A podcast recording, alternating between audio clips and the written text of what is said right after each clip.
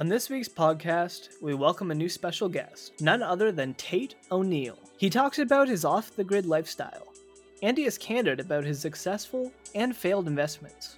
He explains how a monkey ripped him off while visiting India, and the time when he shared vodka with Russian cops. He's an ambitious traveler and the proud owner of a Dutchman Classic. I hope you enjoy JP and I's conversation with Tate O'Neill.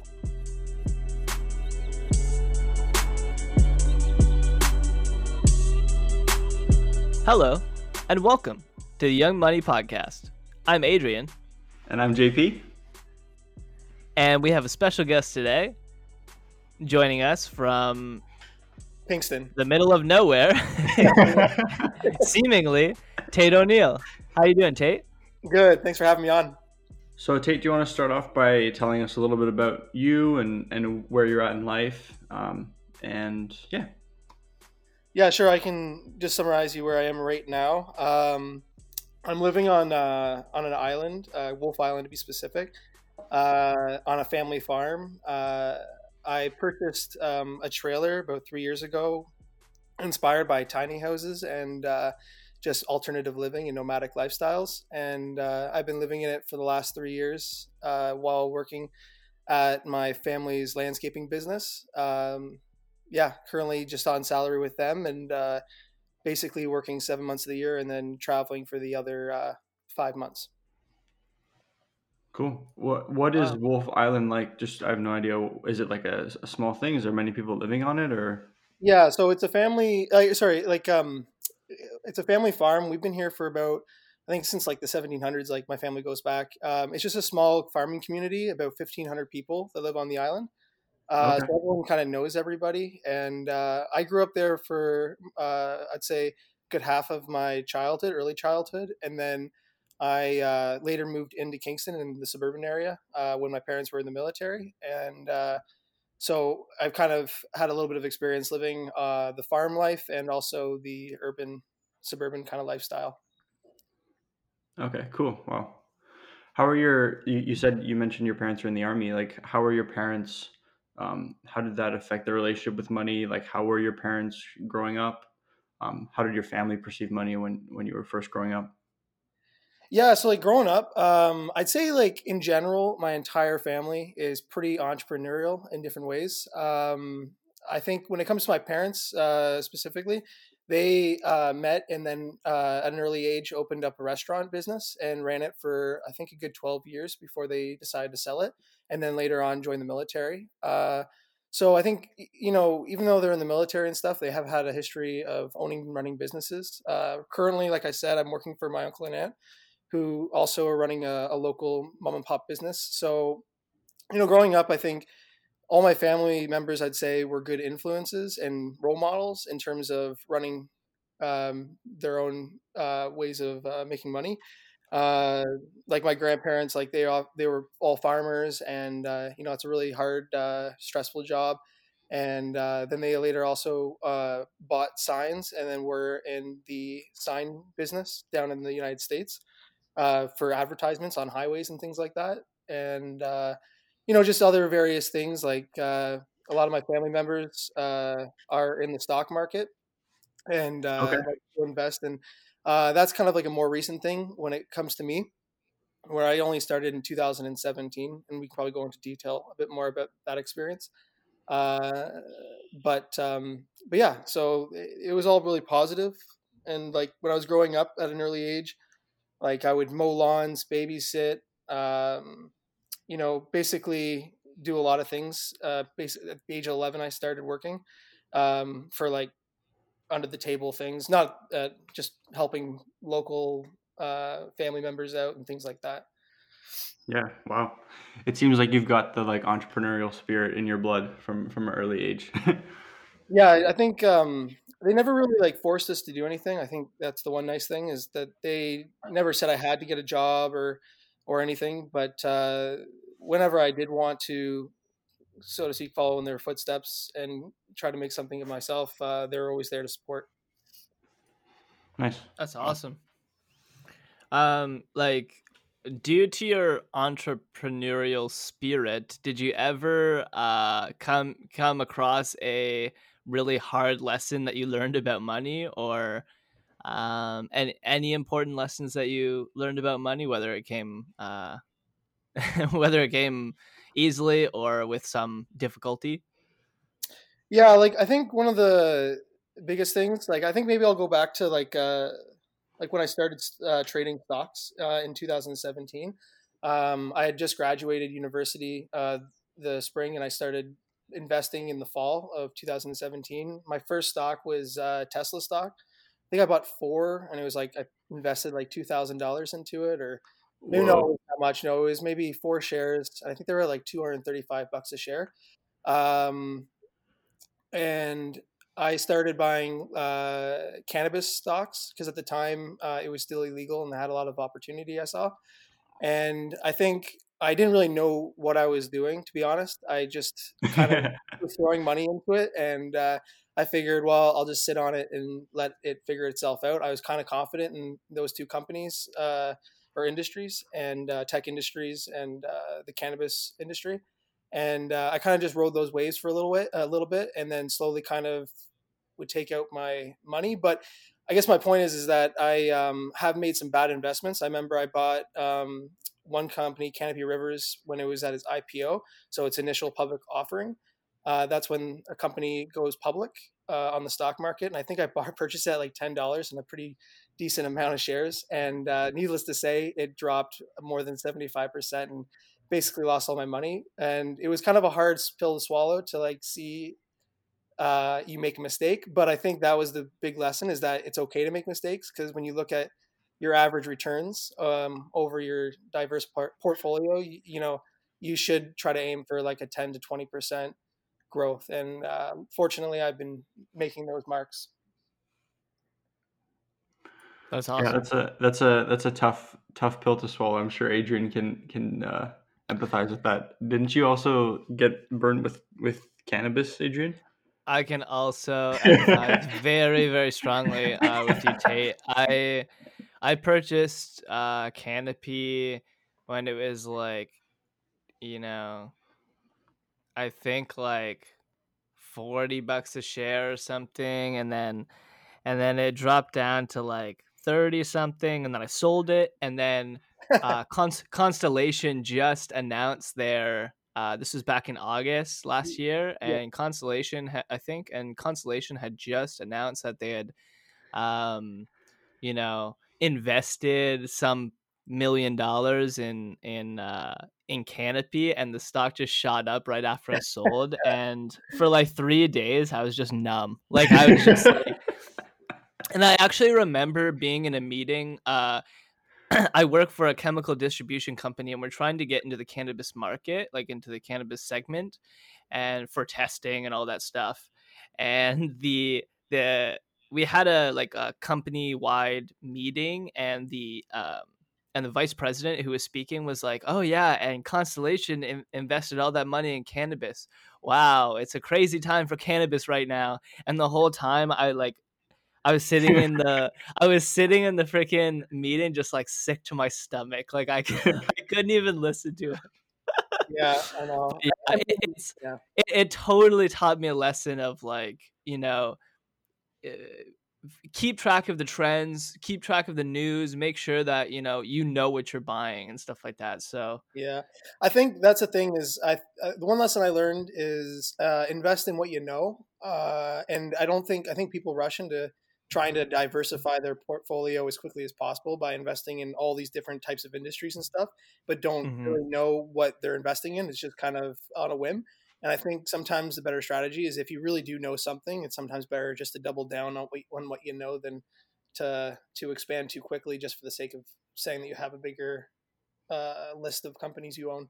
Um, but I think in general, like like you said, like like what I learned from it was uh, that risk is okay, and risk is gonna, you know, it's not necessarily gonna succeed. Uh, I think everything fundamentally in life is a risk in some way or another, and an investment. Um, so like you know, you invest money and time into university, you invest money and time into a a career or a business or a mortgage or what have you, a relationship, and um, it's just kind of finding that risk reward level for yourself and whether or not it's worth investing in uh, your time and energy. Yeah. Yeah, I, Yeah. I think you're absolutely right. I, I think it all comes down to your ROI. And um, I, I think it's a great lesson uh, for anyone listening, you know, to kind of learn from our mistakes, you know? So uh, that's that's really awesome. And thank you so much for sharing that. Yeah, no problem. And uh, and I'm glad to hear that you're uh, you're doing well. You're doing better on the stock market now. That's that's really awesome. Yeah, like when it comes to Canopy, I think I bought in at like twelve dollars was my average share count, like average share price, and I think I Mhm. sold it when it was at sixty five on average. Like I kind of sold it, yeah. So I like I basically six times my money on that that company. So uh, I haven't said they're all failures. Some of them were really well, and uh, I um, don't have any holdings in any shares at the moment. I had sold them all uh, back in the fall, all my all my shares, and thank God I did because the stock market, you know, with the whole COVID situation and everything, it's really, Absolutely. uh, taken a bad direction. I was kind of anticipating a, a market crash in the next year or two, anyways. So um, that's kind of why I just kind of uh, turned all of my uh, earnings into cash, and then I'm just sitting until I see better opportunity. Yeah, that's great.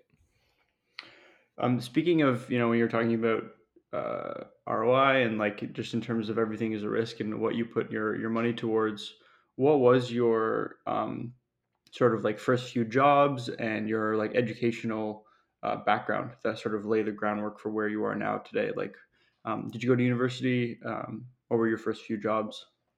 Yeah, so um like besides like the babysitting and mowing lawns and doing all that kind of stuff, I think my first real job was uh, working for my family's landscaping business when I was 14 and then I kind of left after that and because it was seasonal and uh, started working at McDonald's and I worked through McDonald's through high school and then in university I uh, went to uh, for political science. I also worked at uh, the local movie theater while I was studying and uh, that was uh, pretty good. Just making just you know minimum minimum wage uh, part time work, but it, it helped uh, pay the bills. And then uh, after uni- um, during every summer of university, I would come back to Kingston and work at my family's uh, landscaping business.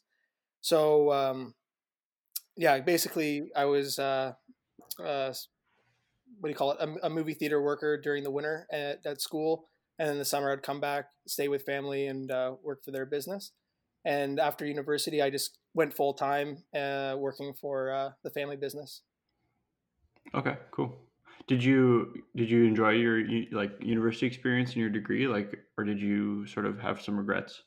No, like I don't have any really regrets. I mean, I haven't done um, anything in terms of uh, a job pertaining to it. I'll admit, but I think it's was definitely uh, super beneficial in terms of just uh, my communication skills and writing skills. Um, it was political science, so I think I had a better perception of the world and um, understanding of more philosophical questions, I guess you could say, and uh, just in my self development. And I think that's kind of what helped lead me to being more interested in uh, traveling and kind of set my values of what I care about and what I don't care about more.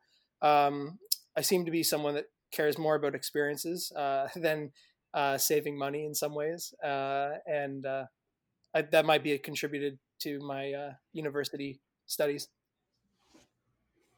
Yeah, for sure. When you're when you're talking about your traveling, um, what is it about the traveling that is so, uh, I guess, such a pull to you? Um, I'd say like uh, I've always been interested in the world, so I started traveling. Um, my first major trip was when I was 13 years old. My grandmother kind of came to me, and uh, she's a world traveler, and uh, you know, been to over 100 countries, uh, starting in the 1980s. And uh, she asked me if I could go anywhere in the world, where would I want to go? And I chose Africa. And she she decided to bring me to Africa, so we went backpacking for two and a half months uh, at the age of 13, and I think that really fundamentally changed uh, my curiosity about everything. And I later on, and when I was older, I knew I'd want to continue traveling and seeing the world. And I think the university and learning about the world and cultures and different societies and how things work uh, kind of snowballed effect that uh, that urged and bug to travel. So um, yeah, I think it's kind of kind of a combination of university and family uh, uh, family interest. Yeah, nice. What was something? Go go ahead, Adriann. I, I was just wondering, like being uh, kind of a big um, you know proponent for traveling. Um, do you find yourself uh, saving a lot for your travels, or um, you know what kind of things uh, do you kind of you know try to cut out and be really stingy with when you're trying to save for travel versus um, things that you know you spend money on, even though you know um, you know eventually you want to save up for this trip. Yeah, so um, I've gotten into a pretty good system. Uh, like I said, like I work for a seasonal landscaping business, so we start in uh, basically mid-April, and then run all the way till end of uh, November, and then the winter from November till April I get to travel. So it's about four to five months.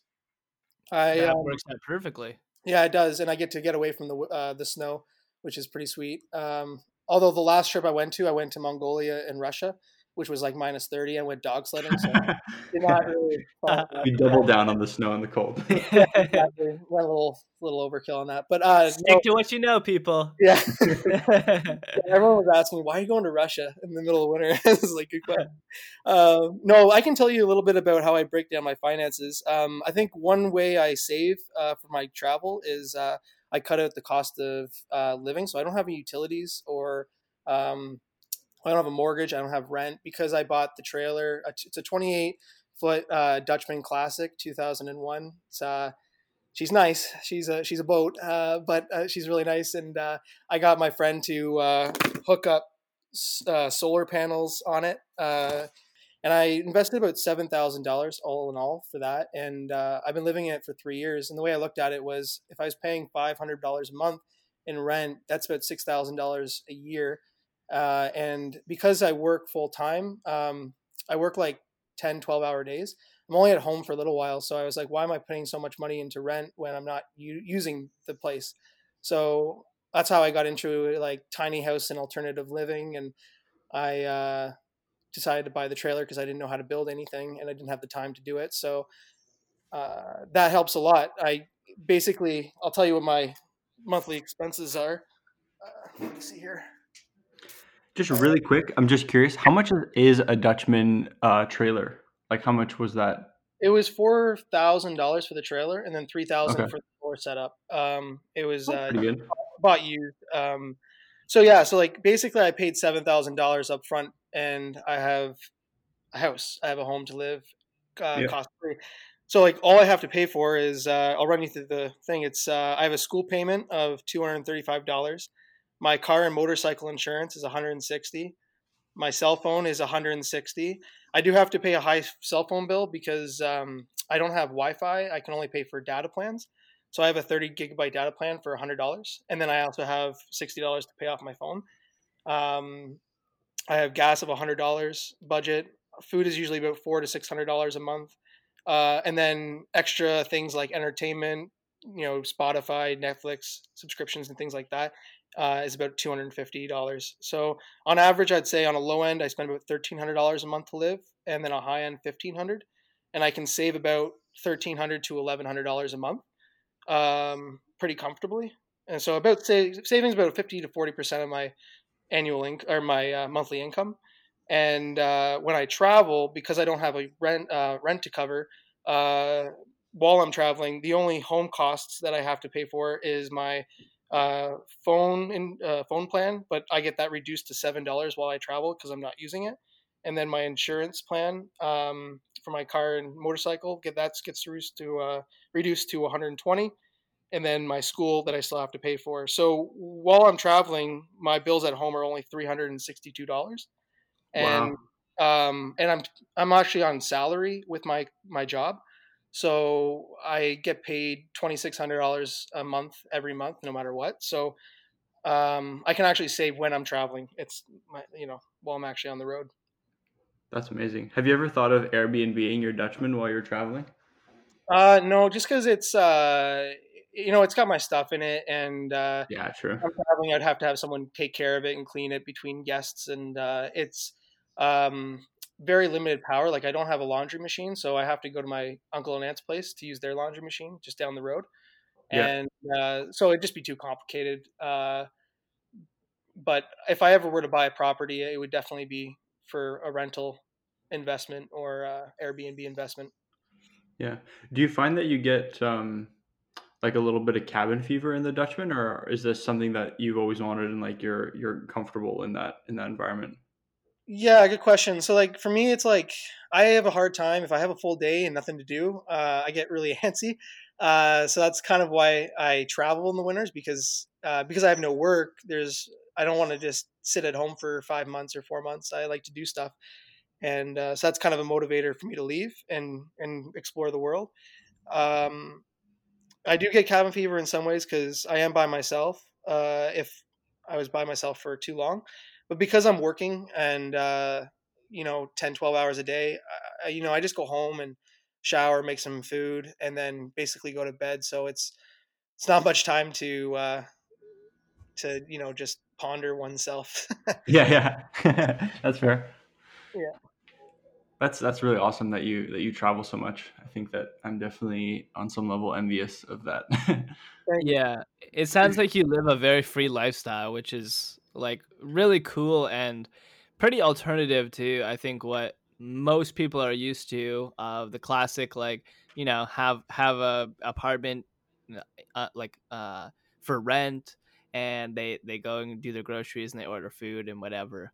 Uh, sounds like you definitely um have kind of an alternative lifestyle, which you know uh is cool is cool to to have insight into, right? Uh, for those of us who live in uh suburbia. Yeah, it's like you you you kind of live like the life of the guy from Into the Wild, but if he had his shit together, you know? yeah. well, I appreciate that. It just made my day. Didn't he eat? Po- don't eat any poison berries. yeah, Didn't don't eat any blueberries while you're out there, okay? You know, uh, no, I um, no, I yeah, you know, and, and it's not to say that it doesn't come with its challenges. I mean, I think uh, like any uh, being a homeowner for anybody, there's repairs that has to be done and and maintenance, and um, you know, every fall uh, I have to uh, dismantle my solar system and store it, and then uh, and then reassemble it back in the in the spring, and uh, you know, it's not like um, like I don't have running water. I just have the water tank in the trailer, so. I have to uh, usually lug water, so it's it's kind of um, it's camping. You know, like I have an outhouse outside that I go to, and uh, I have to boil water before I shower. I don't have internet other than my data fo- on my phone. I um, have limited heating, like I have a little propane space heater that I use, but uh, it does get cold in the early spring and uh, late fall. So it's not a perfect system by any means, and I think you definitely have to be someone that is comfortable with being uncomfortable uh, quite often. Uh, but I think I'm giving up very basic things for such so much more in in uh, in in gaining like uh, just having the experiences that I've had overseas, and uh, I wouldn't trade it for anything. Yeah, are you are you uh, able just on the topic of the solar panels? Are you able to just use the electricity that you collect from the solar panels, or are you still sort of tapped into the grid somehow in, in the summer months? No, I'm just completely off the grid. So like um, Wow, that's so nothing cool. else. Yeah, it's now that that being said, um, I only have four deep cycle batteries uh, with a 3000 watt inverter, uh, two 275 watt solar panels. Uh, the system uh, can run basically one or two things at a time. Um, so I, I use candlelight uh, to offset the power usage. So Mhm. and, and also uh, flashlights and stuff like that and headlamps. Um, it, it like um, so I don't have to use that. And um, in terms of uh, watching TV and stuff, I don't use it. Uh, I use uh, portable DVD players uh, with portable Okay. screen, uh, and I just charge them up uh, while I'm gone at work. And then when I get home, I have unlimited TV and that I can watch. And uh, so it's just you have to You're be very single-handedly supporting the DVD industry, Tate. Thank you. yeah. yeah, literally, literally single-handedly.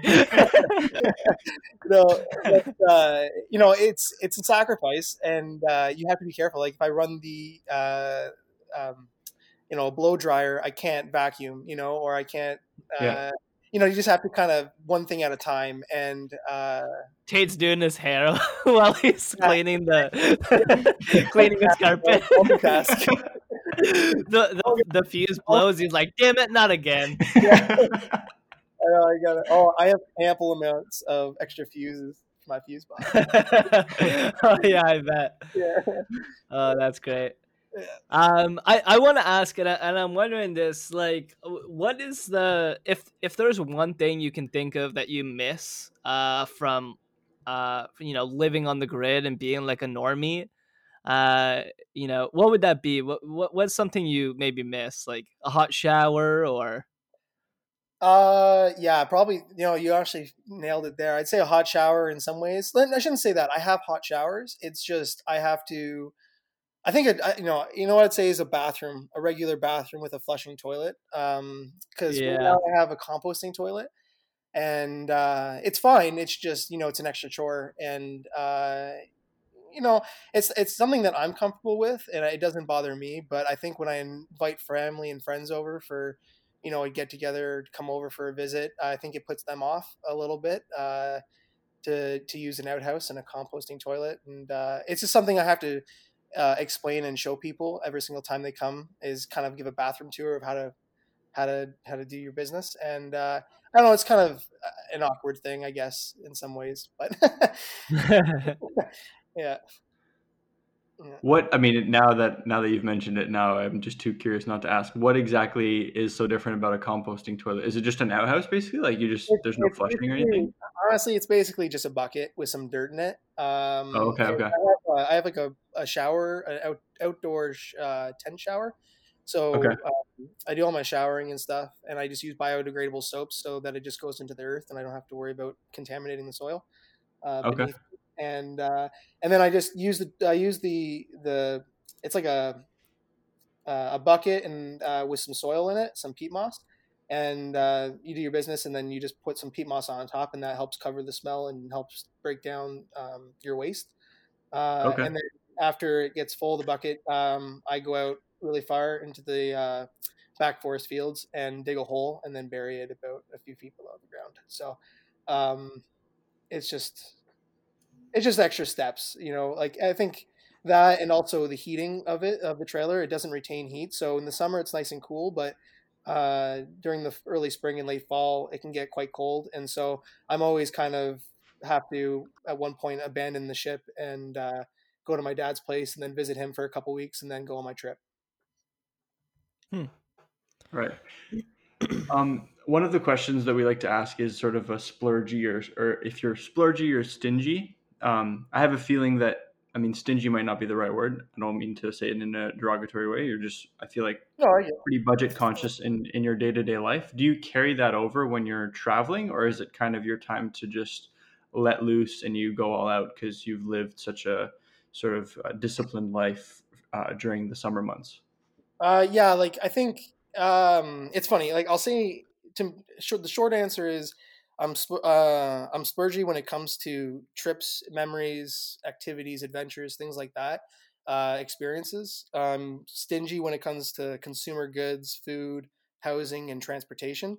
Um, to give you some examples, like when I, and I am stingy, I guess you could say when I travel, I try to keep to my budget of about fifty dollars a day, which is really easy. I think usually I can do about twenty five bucks a day when I'm traveling. Um, uh, and I think here I'll give you some examples. Like I remember I was in uh, KL, Kuala Lumpur, which is the capital of Malaysia, and I like arrived there from South Korea at like 11:30 p.m. at night, and uh, I took the bus, the local bus from the air, uh, airport to the center of the city, and then I had about a 30 minute walk from there. And there was a taxi driver right beside me, and I was trying to negotiate the price down from like I think it was ten dollars down to five dollars, and he wouldn't budge. And I was like, I'm not paying ten dollars for just around the corner. So I ended up walking with my 14 kg backpack on uh, with like 30 Celsius temperatures at 11:30 at night in this big city. Uh, and about five ten minutes into the walk, I instantly regretted my decision. and, uh, I was like, I should have paid the five ten bucks. And uh, so there's moments where I'm stingy for no good reason, and then uh, but then I also use Couchsurfing a lot, and Couchsurfing is this app online that you can use that connects travelers with locals, and you can yeah, I've heard of that. you can stay at home at their homes and stuff like that, and uh, for free. And they'll, uh, if they have time, show you around their their local community. Um, so I've used that through various countries. Uh, you know, and some are nicer experiences than others. Um, and yeah, sorry, I gotta, I gotta know. I'm so curious. What is the like craziest thing that's happened to you, uh, as a result of using this couch sharing app? Well, or couch, couch sharing, couch surfing. Is that what it is? Yeah, couch surfing. Couch surfing is the app. Um, the the craziest positive experience I've had was I was in India in Jaipur, uh, which is near kind of New Delhi and Agra.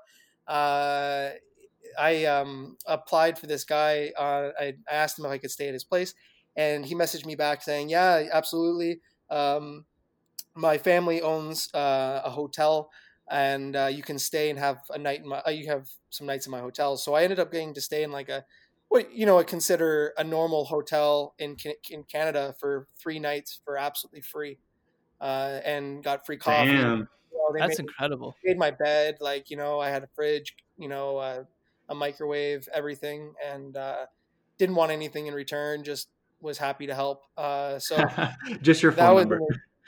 yeah, that was a great experience. Um, you know that I got. Uh, but then there's other experiences like I, I couch surfed in Bangladesh uh, in the capital of Dhaka, and that's one of the most densely populated, if not the most densely populated cities in the world. I think it's like 50 million or 60 million people living in one city, uh, something crazy Jeez. like that. And uh, it's extreme poverty. No one goes there. Like I, for the whole three weeks that I was in that country, I was the only white person that I saw, or any foreigner, other than a few UN workers. And uh, walking down the streets, you'd have like 30 people follow you, watching what you're doing, because uh, you're just so alien to their their world that they just don't they just want to know who you are and what you're doing and yeah. uh, when i stayed in that city i stayed at the university of dhaka's uh, um, uh, dormitories uh, with this student uh, uh, what was his name um, I forgot. It was I think it was Muhammad. But anyways, he let me stay in his his dorm room. He had a spare mat, and uh, I slept uh, on a mat with no blanket, no pillow for three nights while I was there, and uh, it was uh, really bad. High, high, like just no hygiene, no hygienic. Like the bathrooms were never cleaned. They were. It was an old 18th century British building. Um, uh, power would go out constantly. Uh, there was mosquitoes and uh, oh, those know, mosquitoes probably are carrying some interesting diseases too. Yeah, so like it was a good experience. Like they were really nice, and I I would love to stay with them and visit them again. But I, I mean, most people would not want to subject themselves to such conditions when traveling on vacation. Uh, and uh, also like other places, like I've shared single like twin beds with people, uh, like multiple people. Oh. Uh, yeah, like three people in one bed uh, and uh, I just met them like two hours ago in a new city. So like, you know, you just. Jeez. I'm not saying like you don't have to accept those places. You don't have to like on the websites and on the people's profiles they'll explain the living situation.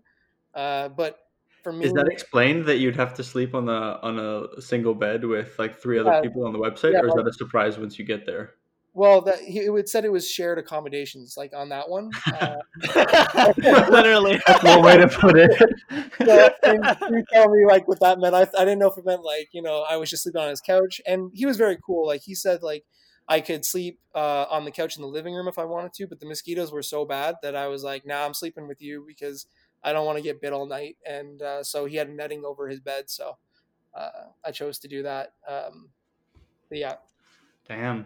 Thanks, Noble, wow. if you're listening. You're you're you're a champ. Uh, that sounds so interesting. That is so foreign from what I'm used to. Yeah. I, I I just bought a new bed frame and I would not give it up for anything.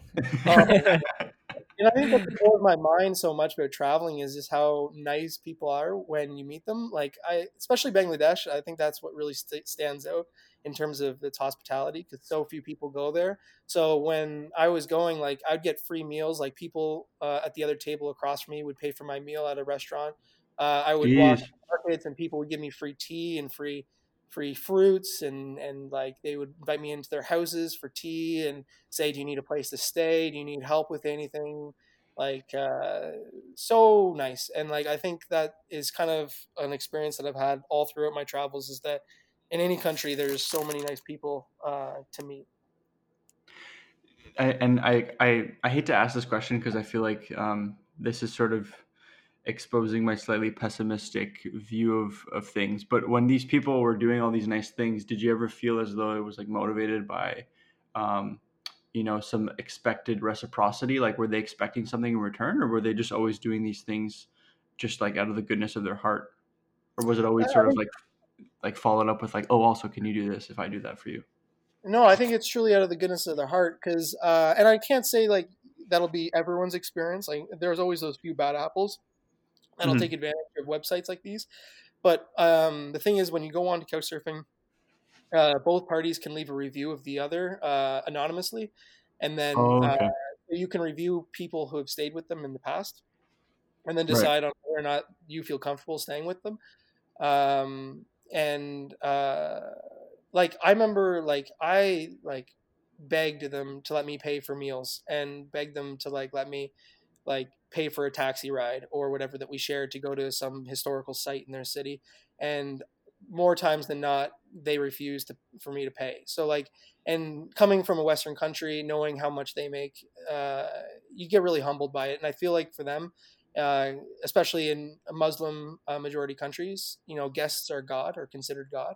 And uh, they want it's a, it's an insult to to uh, not accept a cup of mm-hmm. tea or what have you, uh, than it is to you know to offer something to them in return. Um, I always try to bring something uh, for my guests uh, as a as a thank you. I think that's kind of a good practice to give some kind of gift.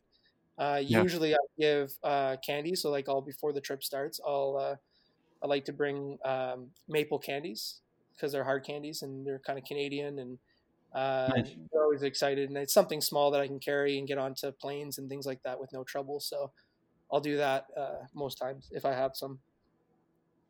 Yeah, that's, that's actually a really good uh, top tip for Canadian travelers going to to those kinds of countries. I feel like that's such a good idea. Yeah, yeah, kids love it, and honestly, I remember I gave a bunch to uh, some South Korean tourists when I was in Russia, and they were like taking selfies and Snapchats and things like that with uh, the candies, and it's so funny to watch. just really quickly before we sort of go back on the on the more money oriented questions how was russia? I've heard some things that you know paint it to be this really poor um poor country but how how are your experiences with it? Yeah in terms of its like economic status and stuff um it's pretty extravagant when you're in cities like st petersburg or moscow. Uh they're like any big metropolitan city. Uh you'll see rolls royces and some sweet cars go by and uh, they're absolutely stunning in winter during the Christmas holidays. Um, Moscow and St. Petersburg are both lit up with all these Christmas lights. Highly recommended to go there in the winter, and I feel like you miss out on all the crowds when you go in the wintertime. Uh, people are super friendly once you start talking to them. They do have kind of a stern face, but you know everyone wants the exact same thing. They're really nice. I didn't feel threatened or scared at any time.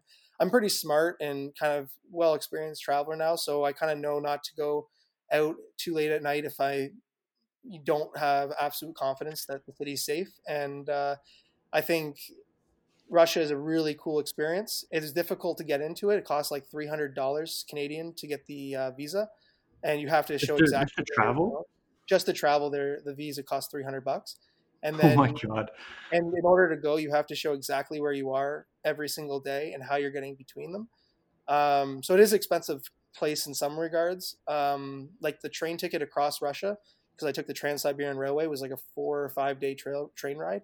Uh, yeah. That was like thirteen hundred Canadian uh, for a second tier ticket, and wow. um, I think it was like seven fifty for a third tier, where you share a train cart with about thirty six people.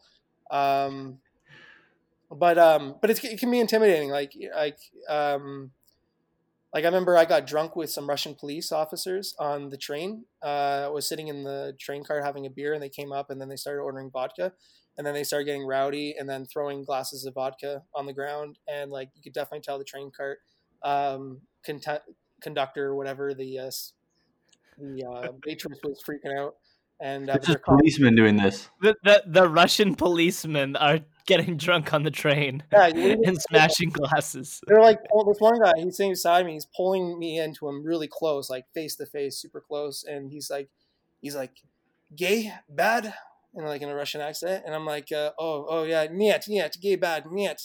It's like, it's like their, it's, their culture is, is their, their, uh, it's illegal to be um, to be uh, gay, and obviously I don't have anything against um, uh, being gay, but uh, when you're surrounded by Russian police in their country, yeah. to uh, yeah. your views and just agree with them with everything they say. oh, geez, yeah, I would be so scared of that. Yeah. yeah, I got free vodka though, so I mean, hey, they're they're, they're nice. what a thing to say when you're drunk like you like it's such a like if if that's what's going through your mind i feel like you're repressing something you know yeah yeah so, so I, got, I have videos of the experience of us eating uh like this slimy cold fish and drinking vodka on the train i'll uh maybe i'll send you a copy of it so you can yeah we can we can add it to Amazing. the show notes yeah uh, we'll run some uh run some of the audio yeah for the show. That's amazing. Yeah. So it sounds like uh, overall you've had like a really positive experience traveling, and you know, obviously you, you run into some uh, hiccups and uh, yeah. and speed bumps and all that. Uh, can you tell us of a time, if if this has happened to you, where you have been like actually scammed financially, or uh, maybe taken advantage of financially in some way? during your travels or just uh, in general, you know, at home? Yeah, like it's for the amount of times I've been scammed is is just unbelievable. And that's not to say like I've made so many mistakes traveling. I probably made every mistake possible in in the book um, and in life probably. Uh, uh, in terms of scams though, tr- while traveling, like uh, some that point like stick out. Like I would say, I remember one time in Egypt. Um, I think first off, all taxi drivers are most likely a scam artist. I'll say that. but, degrees. when, uh, when, I was in Egypt, like I was in Luxor, where and I wanted to go to Luxor Temple, and uh, the taxi driver uh, took me to Luxor Street, which is like basically in the opposite direction of the of the city, and uh, and then demanded me paying for the ride and sticking me in a place where no one would want to be. And so that was a scam, uh, taking my money. Um, and uh, I was in Saigon in uh, South Vietnam, and uh, I remember I became friends with another tourist who was an American from Philadelphia, and he said that he was. Um, I forget how we became friends, and then about two weeks into the trip, uh, he said that he was having money problems, or I forget how it happened, and uh, I said I'd loan him fifty bucks, and he could pay me and transfer the money, uh, the money because he lost his wallet or something, and sure enough, he never transferred the money, so I got scammed from another tourist, uh, which was pretty devastating. Um, I was in uh, Nepal and I was uh, needing a haircut, so I was in this like small little lakeside village or city uh, called Pokhara in Nepal, and I went to get a haircut. And uh, you know, you don't expect a haircut to be more than a couple dollars in these countries, and uh, so I just asked for a haircut, and then he asked if he started like giving me a back massage and a neck massage and um, started like uh, he asked if I wanted to wash my hair, and then he blow dried my hair and styled it. And you, you don't normally you don't expect to pay extra for uh, for a few of these things. And anyways, he afterwards showed me this like board that he had hid with all the pricing, and he charged you to to wash your hair, and then there was a charge for blow drying your hair, and then a charge for styling your hair, and then a charge for doing all these like little tiny things that were a part of the base price. And it came out to being like $36 he wanted from me. And I was like, no way I'm paying 36 bucks for that. And so I gave him 20 and walked away. and yeah. uh, because you had to be there. It was a scam in, in a lot of ways. He took advantage of me. So that sucks. And then I think one that was pretty funny that happened at the end of my last trip, I was in India and uh, I was walking in these tight alleyways in Vrindavan, which is like a city between Agra and New Delhi. Uh, and there's thousands of these uh, monkeys that live in the city, and they'll steal sunglasses, hats, anything that they can grab, and then they'll climb up on the side of the buildings and wait until you throw up a banana to them. or a juice box or some kind of snack, and then they'll throw you back. You got scammed by animals, bro. oh my god, the animal, the, the an- oh have my it- god. I have it on video, so I'm I'm I'm vlogging uh, with my GoPro, walking through the alleyway, and then a monkey. So I was walking walking through this alleyway in India and vlogging, and um, all of a sudden, a cow with this horn like rams me in my shoulder. I have it on video. Uh, it knocks me over. I go to the corner of this wall, and then within two seconds, my hat gets ripped off my head by a monkey. And then I'm like, "What the heck's going on? I'm getting attacked here." And then I uh, go, and then on the side of these roads are locals and they sell bananas for about five cents a piece. And I honestly think monkeys are in works with the with the with the guy selling bananas because they're looking each other. And you go and you buy a banana, and then you have to like throw the banana up to the monkey, and then he'll throw you back. Wow. Yeah, yeah. So Honestly, I I would do that. I, I would I would willingly be scanned just just to see that because that sounds amazing. uh, well, monkey, well played. yeah, outstanding move. That's amazing. On that on that topic, Tay, is like what's the? Can you think of something like the dumbest thing that you've ever bought or the stupidest thing that you've ever spent money on? Uh, it's hardest thing. I okay, so I think I have one regret of money that I didn't spend that I wish I had spent, and then I'll tell you one. Tell you something I regret. I'm trying to think now because it's hard. Um, I really don't have too much in terms of uh, regretful purchases. I uh, I do get in hobbies, and when I get into a hobby, I tend to buy too much of it uh, or get too invested in it. Um, for instance, like I'm really into paintball. So in the summer, every Sunday or every other Sunday, I go paintballing, and uh, I have like five guns, paintball guns, and I maybe use two of them. So I think I regret purchasing the other three guns that I didn't really. uh, but you know, you, you get excited and you want something new, and uh, but in traveling, like I don't know, like um, I there's not too many things that I regret purchasing. Um, I regret uh, not purchasing uh, the opportunity to fire an RPG. So I was in Cambodia and I was talking to this military guy basically, and uh, he was going to take me into the jungle of Cambodia and we were going to shoot guns uh, and an RPG 7. And uh, it was going to cost like 500 bucks for the RPG round, like one shot Holy. and I was like so close to doing it, and then I bailed, and I so regret not doing it. Like I wish I had done it. Um, they'll like you'll fire an RPG at like a can, like a bunch of oil cans or a hut or something, and uh, empty. Holy crap! that's, that's That is- amazing. Yeah. So like hardcore. Just like, oh yeah, you can just spend five hundred dollars and blow up a hut. That's insane. Pretty reasonable. Pretty reasonable. I mean, I looked online, and tried to get some uh, an idea of how much this would cost, and uh, 500 bucks is pretty pretty good price for an RPG shop. So, Tate's window shopping for RPG uh, experiences.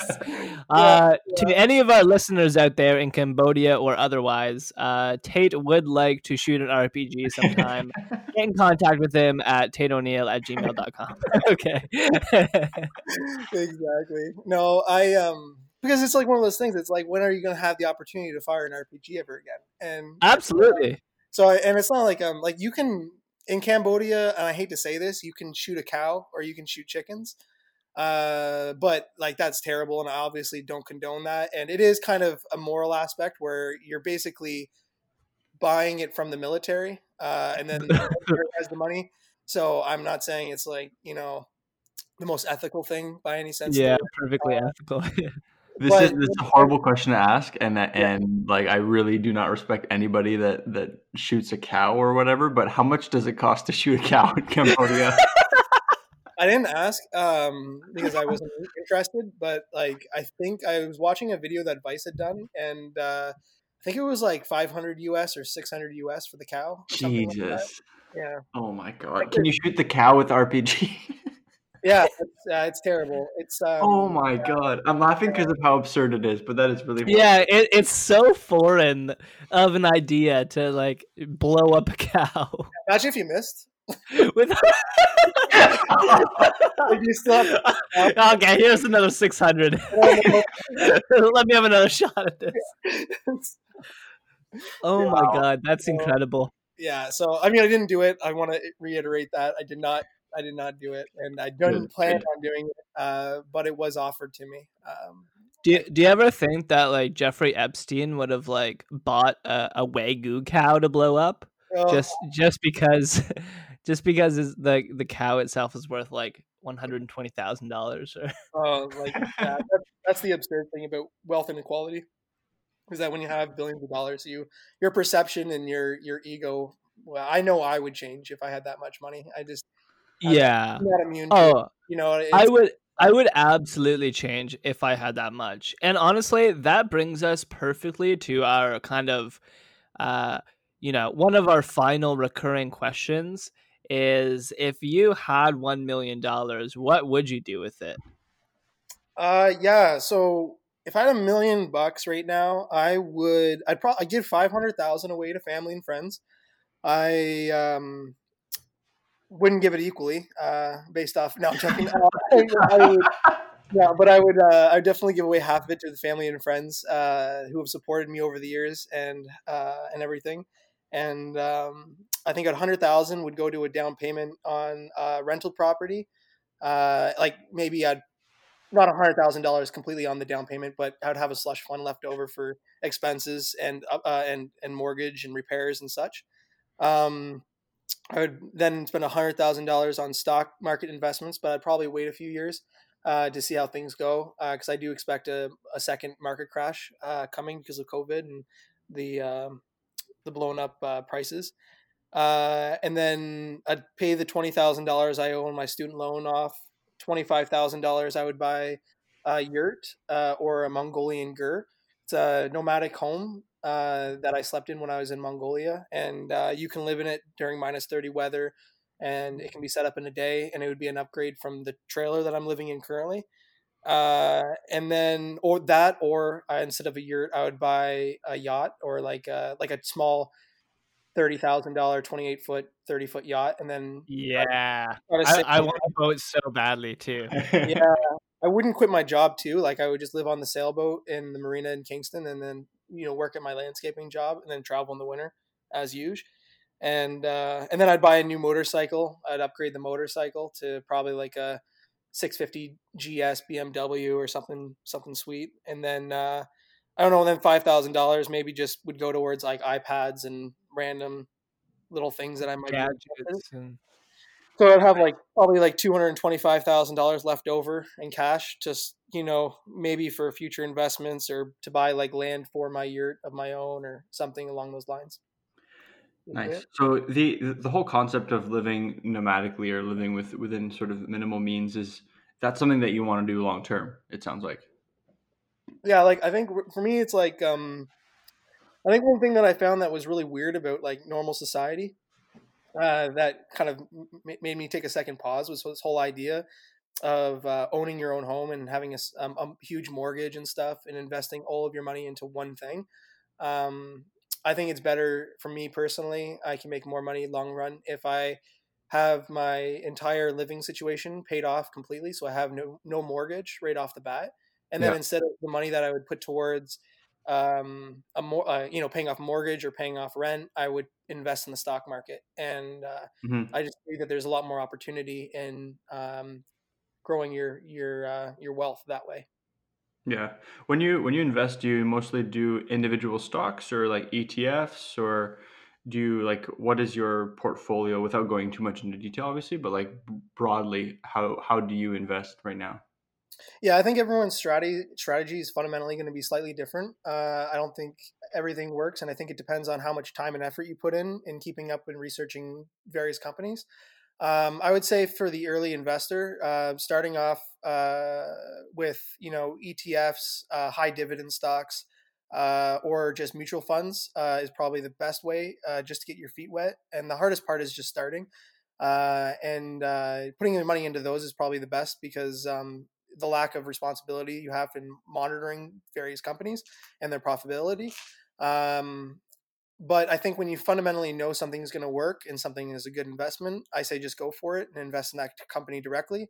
So often you're going to make a better return. Uh, and uh, I really am a proponent of Warren Buffett's philosophy of uh, buy and hold. Uh, and uh, that's kind of been my strategy. I do have family members that are day traders yeah. like that, and I just feel like it takes too much effort and too much time and too much stress uh, for me to to try myself and uh, you know maybe 20 years in the future when i have a better understanding of, of markets and how things work uh, i might be interested in, in dabbling in that but for the most part i just buy and hold.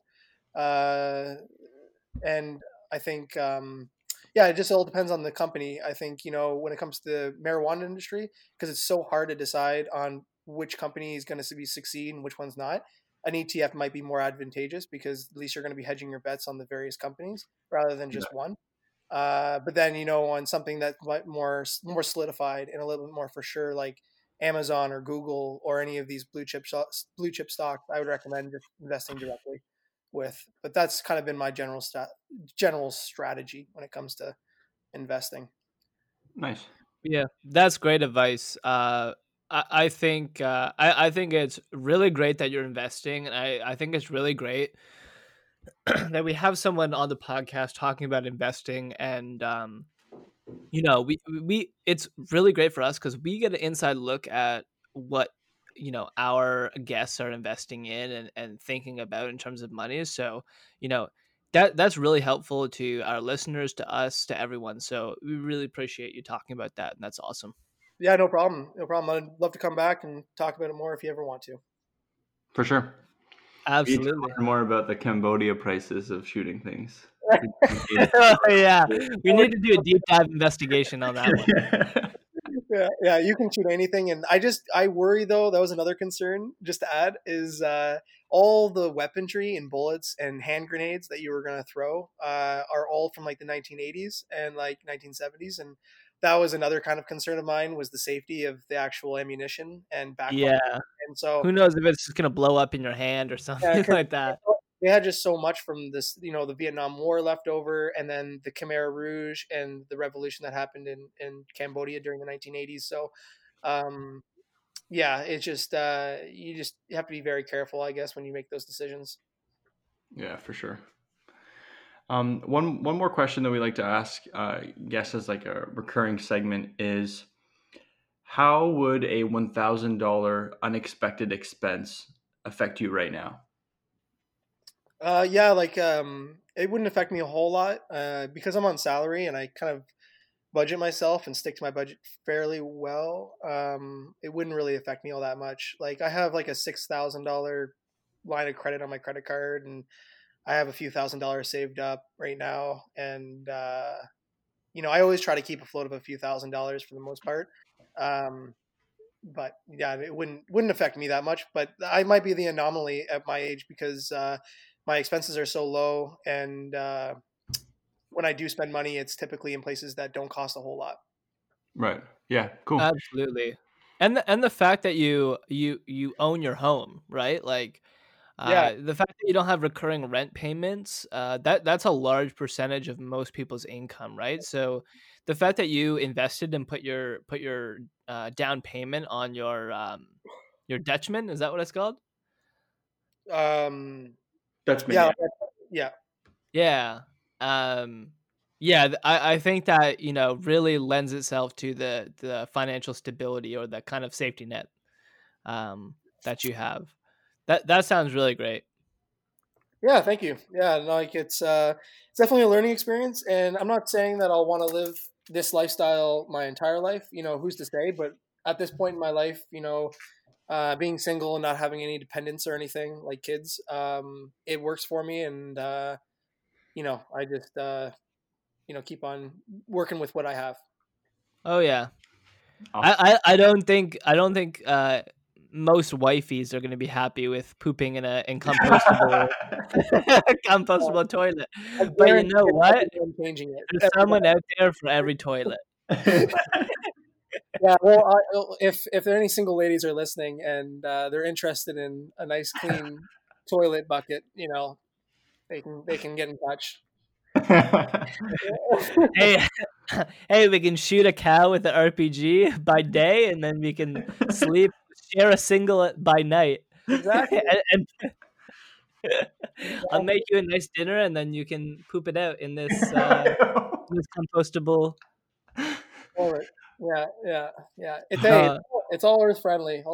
I'm uh, I'm doing doing everything to be environmentally friendly and financially secure. No, absolutely. I, I joke, but uh, it sounds like you know, gen- uh, genuinely, you just have your shit together. Um, you really have a handle on your finances, and uh, you live like such an interesting life. It was honestly s- such a pleasure to listen to your stories and kind of get a deeper insight into you know how you go about day to day life with your finances. So yeah, that was awesome and we really appreciate like the uh, the attention to detail with with all the budgeting and things like that. I think that that's really what we're we're trying to go for. So it was really really awesome to have. Yeah. Yeah, yeah. Your an- your answer with the budget, you were so detailed.